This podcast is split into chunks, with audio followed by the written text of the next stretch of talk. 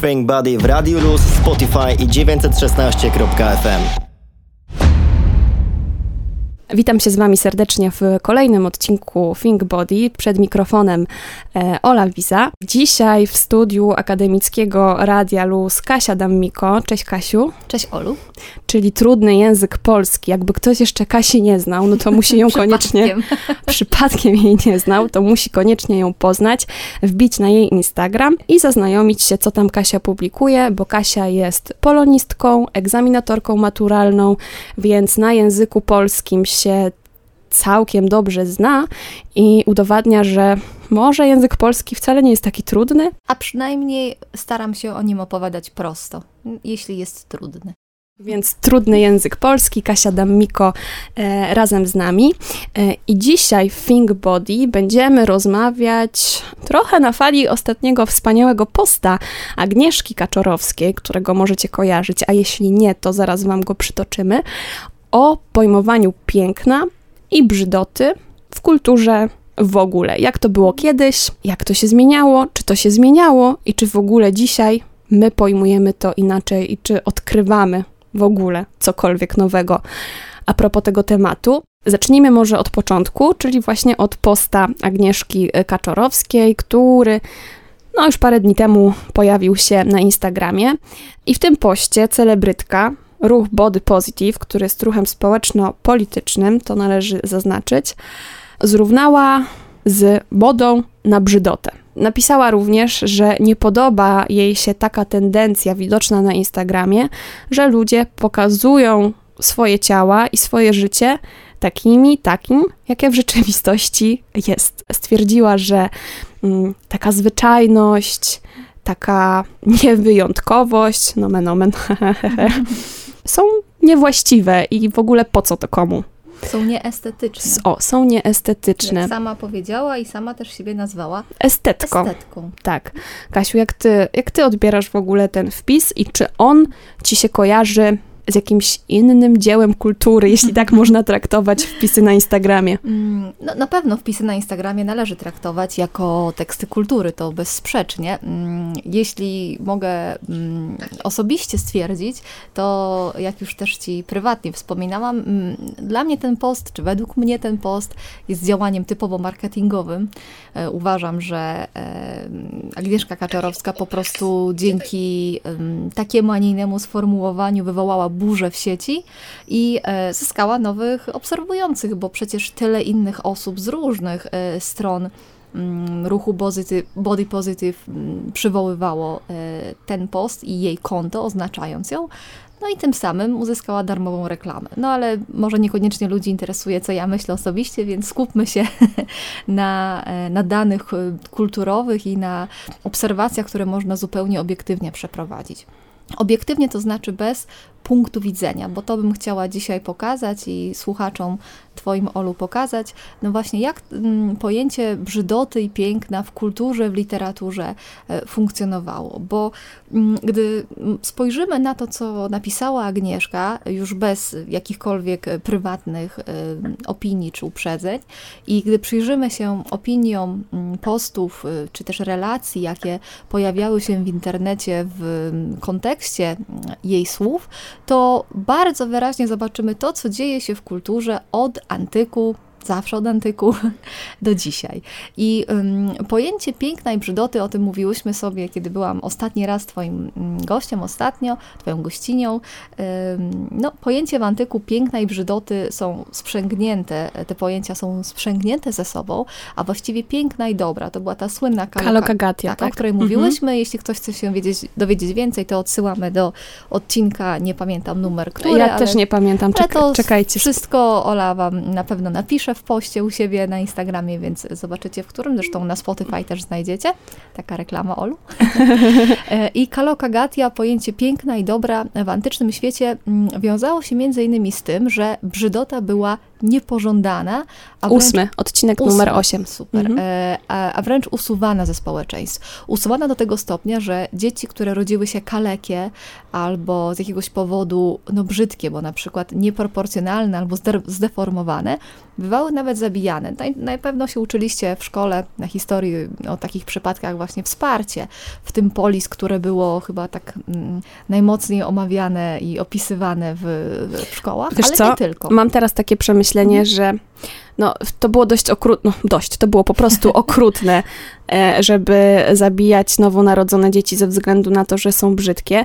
I zastanawiam się, jak można by to przełożyć na to, co się dzieje teraz. No bo nie Mhm. powiemy, że obecnie w naszej kulturze, w naszych społeczeństwach europejskich, europejsko-zachodnich, ktoś kogoś zabija ze względu na to, że jest brzydki. Dosłownie, Dosłownie. Dosłownie nie, oczywiście. Dosłownie nie, E, Mówimy ale- o takich sytuacjach, bo morderstwa się zdarzają, ale to są patologie.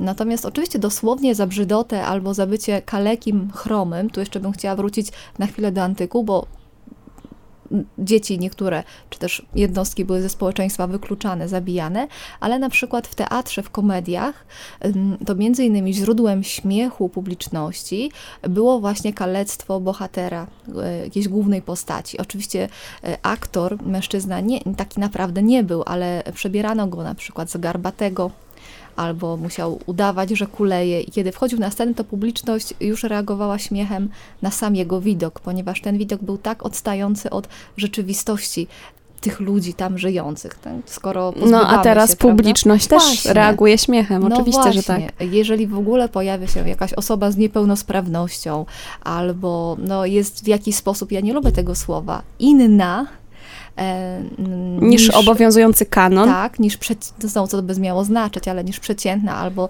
niż taka, do, którego, do której widoku się przyzwyczailiśmy, no to co najmniej się na nią patrzymy, e, co najmniej się zastanawiamy, no i z jakiegoś powodu ona nam nie pasuje.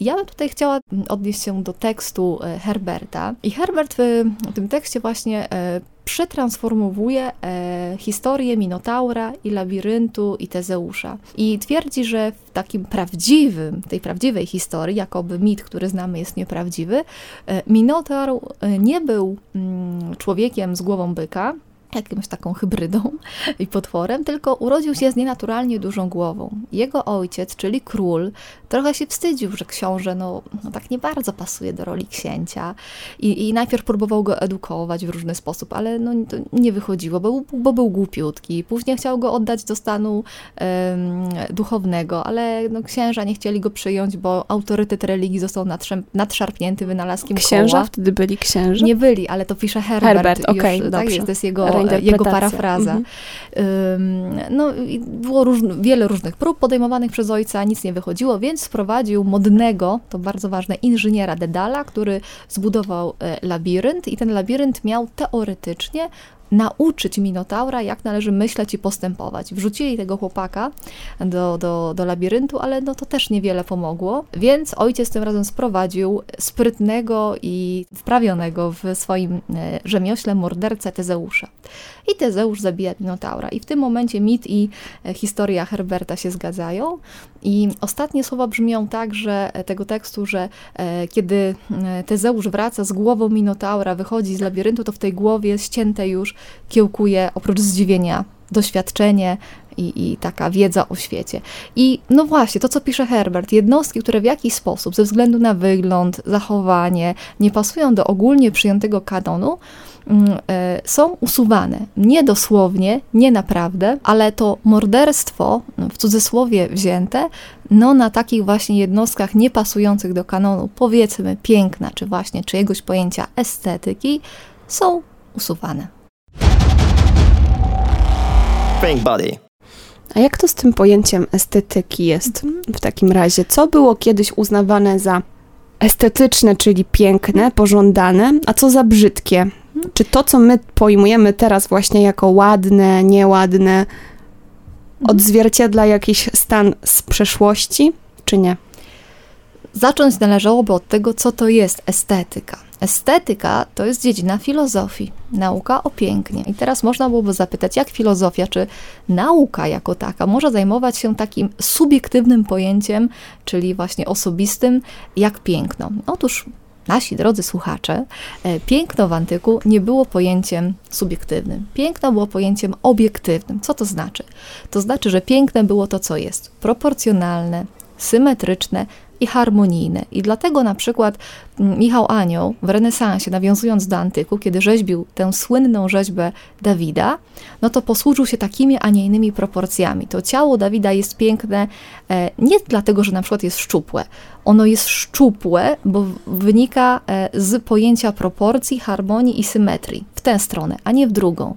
Tak samo było z budowlami. Jeśli przypomnicie sobie jakieś greckie, antyczne budowle, to one są właśnie symetryczne, harmonijne i tak samo y, postrzegano ludzkie ciało. Jeżeli było harmonijne, symetryczne, to było piękne. To pojęcie piękna nie zależało od mojego osobistego, czyjegoś osobistego spojrzenia, tylko istniało obiektywnie, poza jednostką.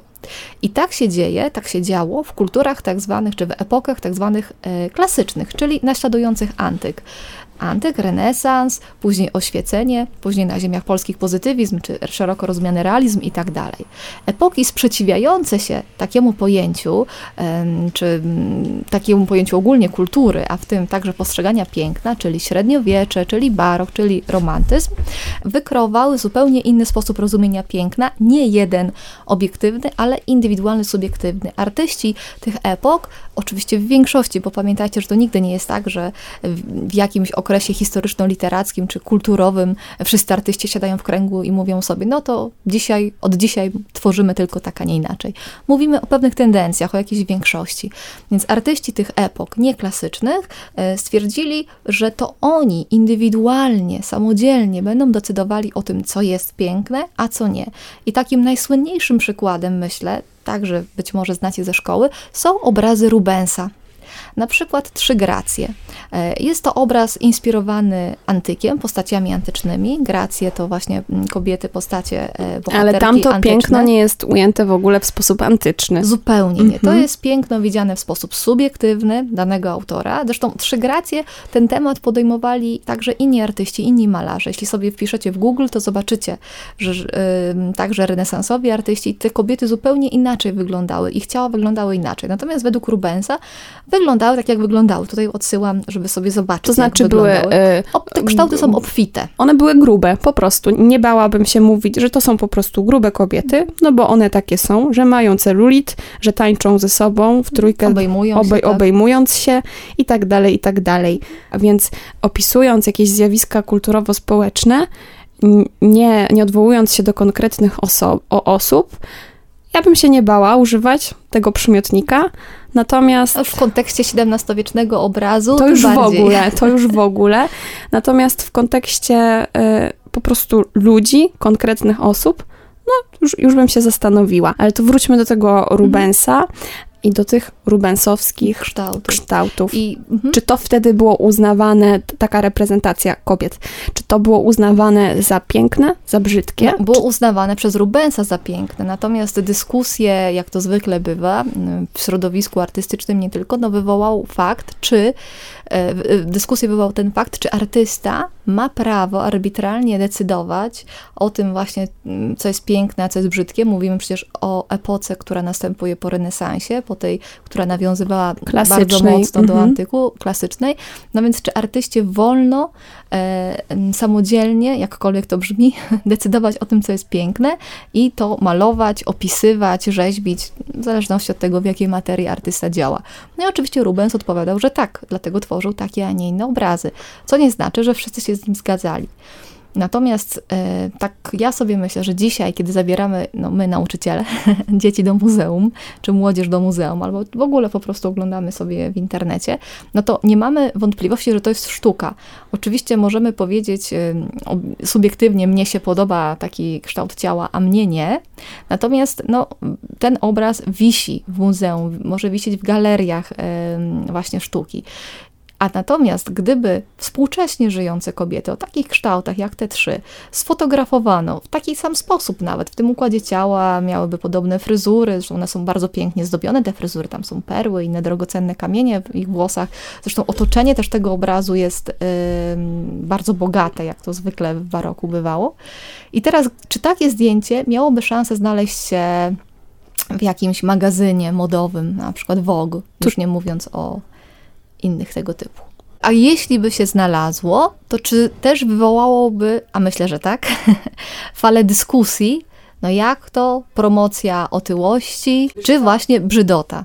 To jest Think Body na 91 i 6 FM. Znowu myślę sobie o tym poście Agnieszki Kaczorowskiej, bo właśnie, gdyby, gdyby takie kobiety jak, jak, jak y, Gracje u Rubensa zostały dzisiaj namalowane lub właśnie Sfotografowane, sfotografowane. pozowałyby na ulicy w jakimś e, flashmobie, czy czymś w tym stylu. to wspomniana celebrytka, no chyba uznałaby, że właśnie to jest, Brzydkie. że to jest brzydkie, że to jest brzydkie i że nie powinno się takich rzeczy pokazywać światu, no bo, Bo są brzydkie. no bo po co, no, bo, no właśnie, no bo są brzydkie.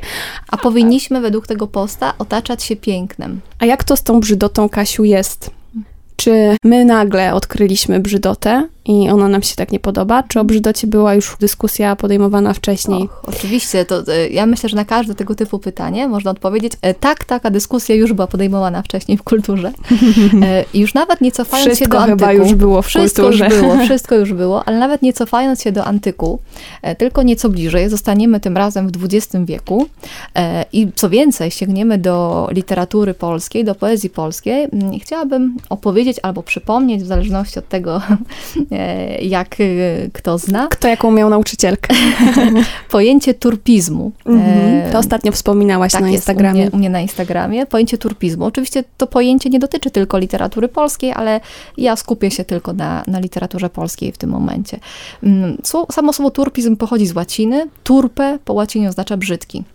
I e, w literaturze turpizm, taki kierunek w poezji, skupia się, czy twórcy mm, w tym kierunku epatowali właśnie w swojej poezji albo językiem brzydkim, czyli takim, mm, jak według teoretyków literatury nie powinno się posługiwać w poezji, czyli prostym, mm, dla niektórych prostackim, czasami wulgarnym, potocznym, niepasującym do sztuki, bo jest wysoka, e, ale także obrazami poetyckimi, które nie są ładne, które są zwyczajne, przeciętne, a wręcz przez niektórych nazywane brzydkimi.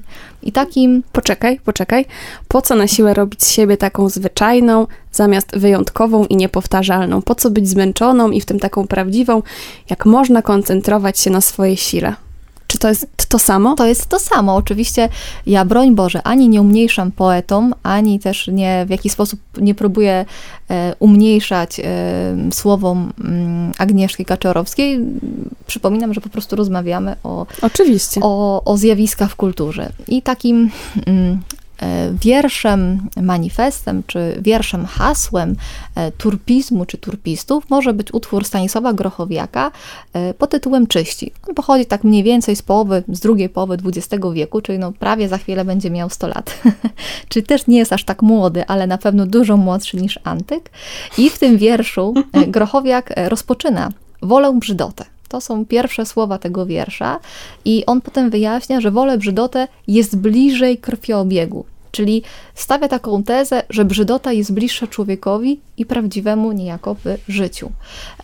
On też e, kończy ten e, wiersz tak, takimi słowami. Są, bo na świecie ludzie tak wymyci, że gdy przechodzą, nawet pies nie warknie, choć ani święci, ani są też cisi. To jak można to odczytywać? Czystość jest e, w tym momencie przeciwieństwem brzydoty, która mogłaby być rozumiana także jako jakiś właśnie brud albo coś nieestetycznego. I ci czyści są aż tak czyści i tak wymyci, że pies nie warknie, to znaczy, że ich nie wywącha, tak? bo pies reaguje, prawda, węchem, czyli nie są ludźmi.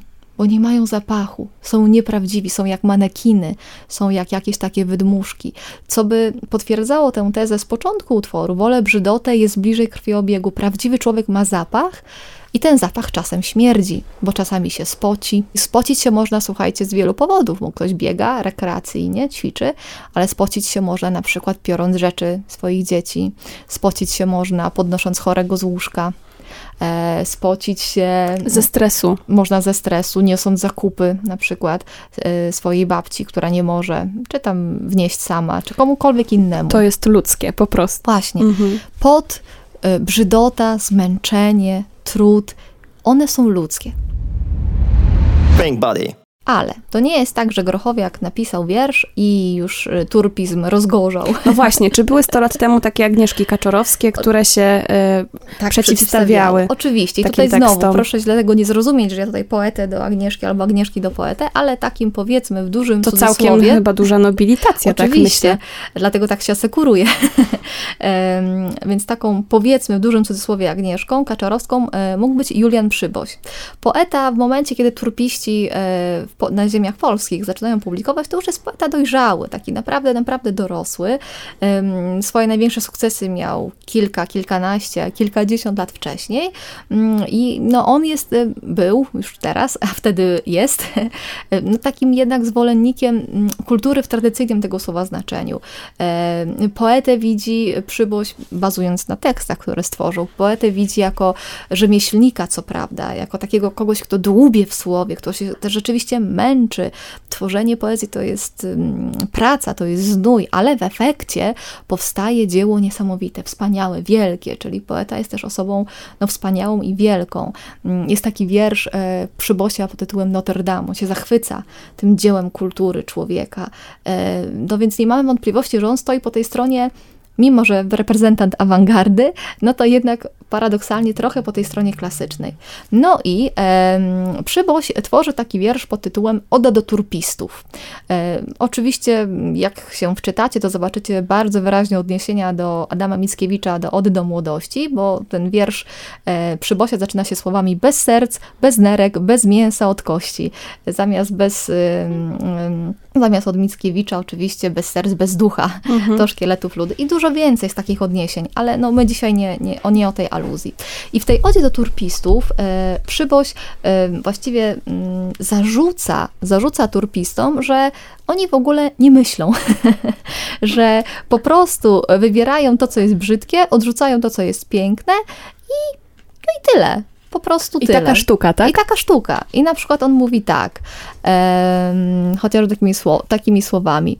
E, na darmo wasza trwoga, udana czy szczera, star, straszy nogą wyjętą z kubła w prosektorium, spreparowaną w szkole estetycznej numer zero, przeciw nodze od stołu, Fajne to, ległej ładne. na śmietniku, prawda? Nomen, omen. Em, Ten Parnas to jest szczur, to tam na szczurze sobie właściwie zamiast na Pegazie e, e, jeżdżą czy latają. Mówi o muzie nekrofilii w tym utworze. Wytyka też, że nic więcej nie wymyślili nowego, bo już e, po- o, o czym nie mamy dzisiaj czasu za bardzo porozmawiać, ale poeci francuscy e, połowy XIX wieku też e, już brzydotę mm, wywoływali do tablicy, niejako Baudelaire ze swoją padliną, to może kiedyś jeszcze o tym porozmawiamy. Co też mówi właśnie Przyboś w tym utworze. Nie wytknęliście głowy z kubła Becketa. Biedni, nawet na własną śmietniczkę was nie stać. Takie bardzo obrazowe. No i No pojechał im, to pojechał. był hejt, no. I zamykał i, i kończył ten utwór takimi słowami. Zmykajcie, zarządzam niniejszym deratyzację waszych wierszy. I na ten e, wiersz odpowiedział Grochowiak, e, bo... e, Ale wiesz co, tak mm, z całym moim szacunkiem właśnie do, do brzydoty, Mhm. ja, ja uważam, że ona jednak jest potrzebna. Zaraz chciałabym też Mhm. o tym porozmawiać, jakie jest twoje prywatne zdanie na ten temat. W momencie, kiedy on ją tak jedzie, no po Mhm. prostu Tak, hej, hejtuje tak. niemiłosiernie, to ja uważam, że robi to super. Świetny wiersz. O, ależ oczywiście, że tak, bo Przyboś to, to jest moja prywatna opinia, ale myślę, że poparta, może, możecie też takie opinie znaleźć w różnych podręcznikach, opracowaniach. To jest genialny poeta, ja uwielbiam jego poezję. Jest też sprawny i ym, sprawny językowo i tak jak w takim wierszu pod tytułem właśnie ym, Cieśle, którym to do y, tego zawodu porównuje poetę i właśnie wska- wskazuje, jak trudne i znojne jest pisanie wierszy, no tak on y, z taką, z takim namaszczeniem i z wielką umiejętnością podchodzi do pisania swojej poezji, więc to są znowu piękne w mojej ocenie e, wiersze. Nawet jeśli są o brzydocie, to są piękne. Zresztą według mnie Grochowiaka wiersze też są piękne, No właśnie. mimo że o brzydocie. Co ten, co ten Grochowiak mu No i odpowiedział? Grochowiak napisał taki wiersz pod tytułem Ikar. Zadedykował go Julianowi Przybosiowi, dlatego wiemy, że jest on dedykowany e, tej, taka, taka rozmowa, wiecie, literacka. Dzisiaj to pewnie by się na Instagramie wymieniali Tak, postami, tak, tak, oznaczając tak. się nawzajem. Byłaby imba na stories. Tak, na pewno. Albo, albo w postach, prawda? Albo w postach. No i ym, oczywiście Grochowiak odnosi się do historii Ikara. Wszyscy ją znamy, Ikara Dedala. Natomiast em, Grochowiak no niejako nakazuje, e, e, czy właściwie zadaje takie pytanie, czyli co, mamy patrzeć w niebo, w tego pięknego Ikara, a nie zauważać czego? I tutaj właśnie wam zacy- zacytuję jedną zwrotkę. Oto Ikar wzlatuje, kobieta nad balią zanurza ręce. Oto Ikar upada, kobieta nad balią napręża kark. Oto Ikar upada, w kobiecie jest ból i spoczynek.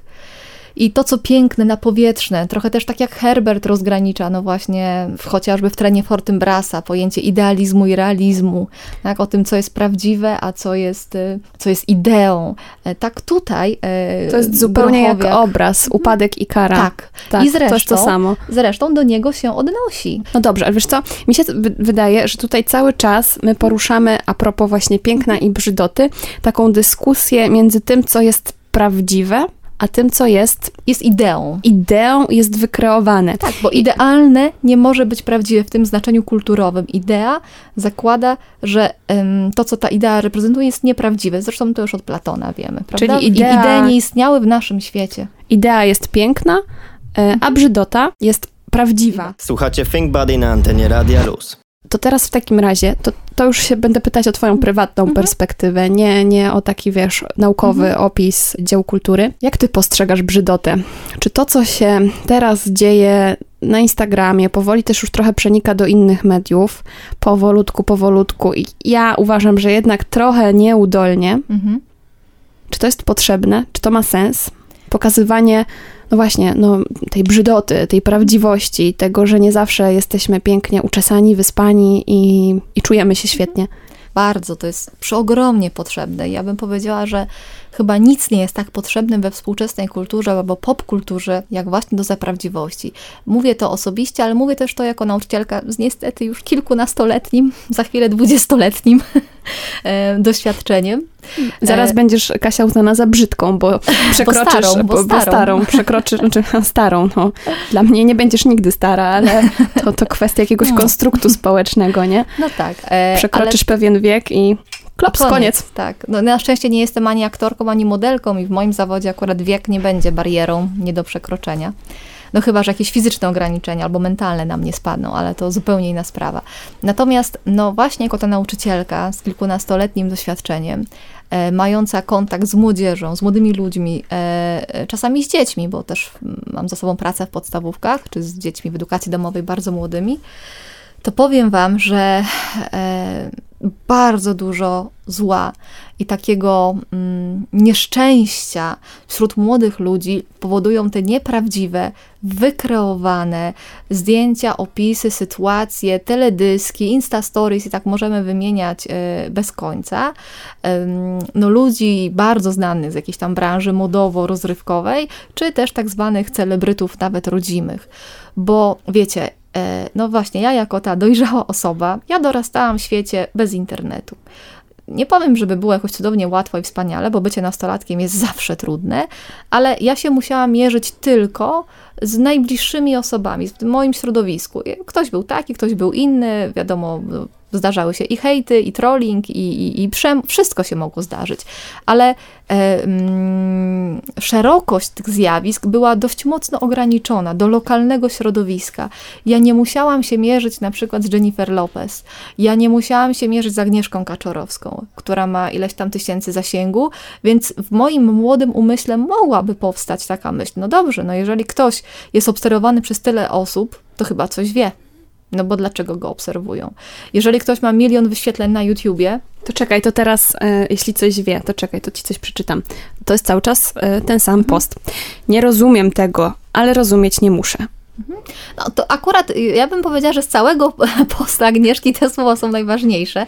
One są wyjęte z kontekstu, bo ja też wiele e, spraw, wielu spraw nie rozumiem i, i też nie muszę, ale ona idzie krok dalej, ona nie akceptuje, bo nie da się wszystkiego rozumieć, ale człowieka zawsze, każdego trzeba szanować i akceptować. Oczywiście. A z tych jej słów wynika, e, że tak nie jest. I, chociaż ja cały czas uważam, że to jest chwyt marketingowy, ale no, jeśli się skupimy na samym tekście, no to, to, e, to, to jasno z niego wynika. Można taką interpretację przeprowadzić, czy językowy obraz świata e, wyprowadzić e, z tego posta i wynika bardzo jasno, że właśnie tak trochę w stylu antycznym, że co brzydkie i, i chrome, niech znika. Tak? Zarządzam deratyzację tego świata. Ma być piękny, ma być wystylizowany, bo inaczej szkoda na niego patrzeć, szkoda czasu.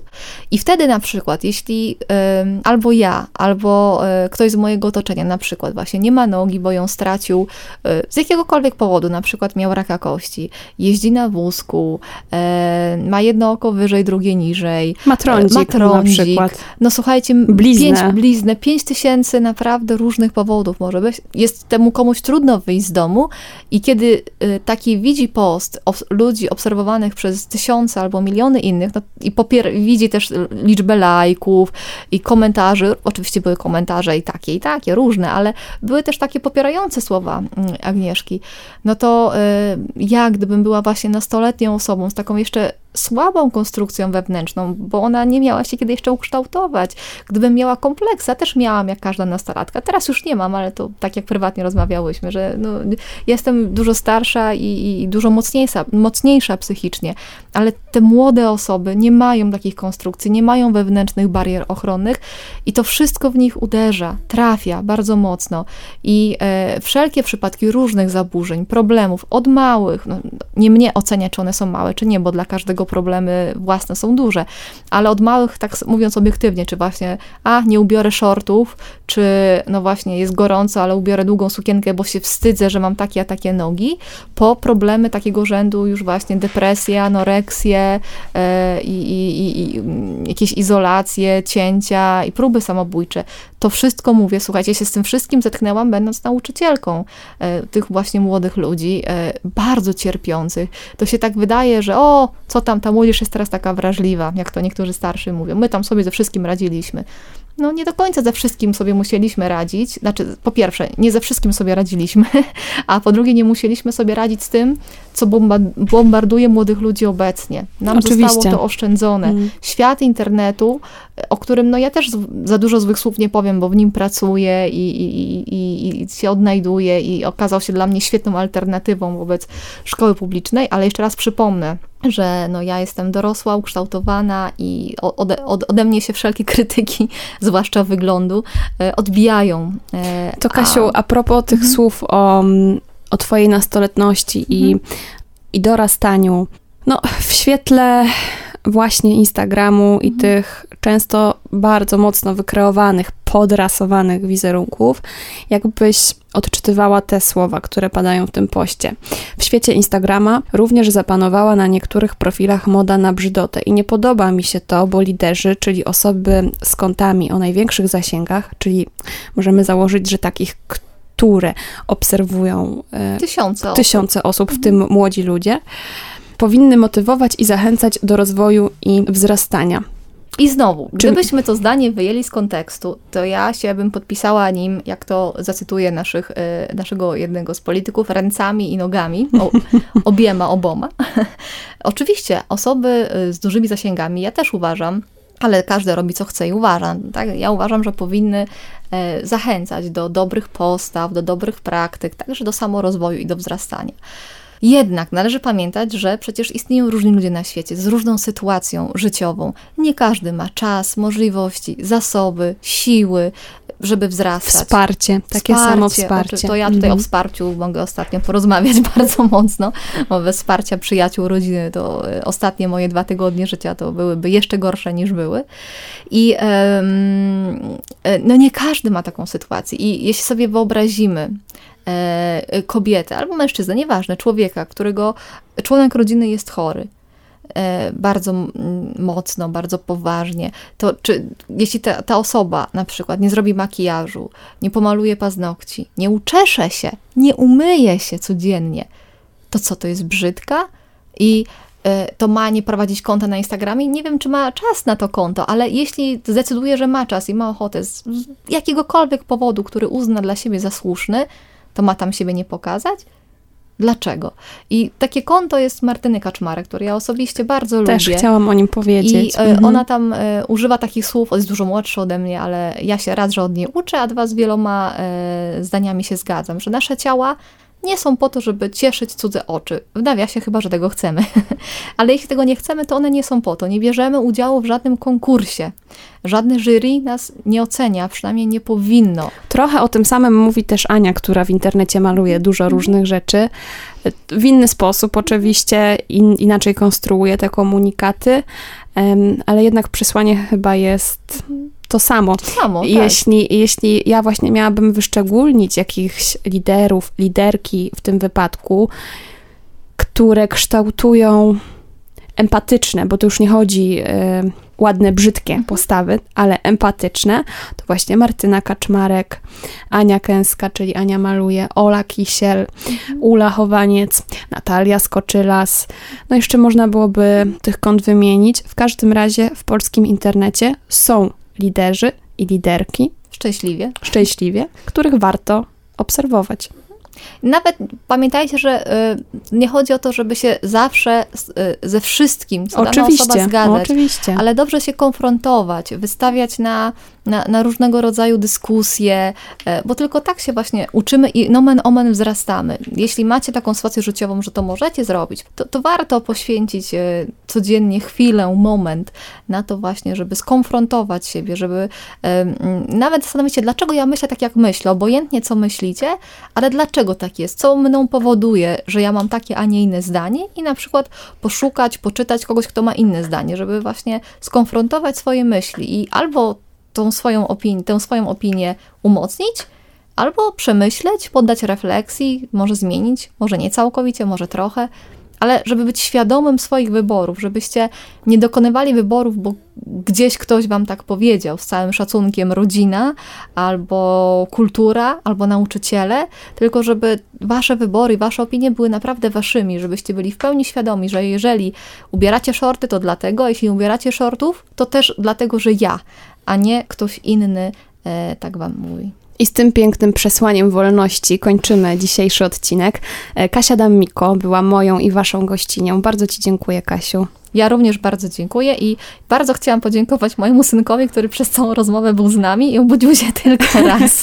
Śpi sobie grzecznie jeszcze. Tak. Także udało nam się tutaj na spokojnie porozmawiać.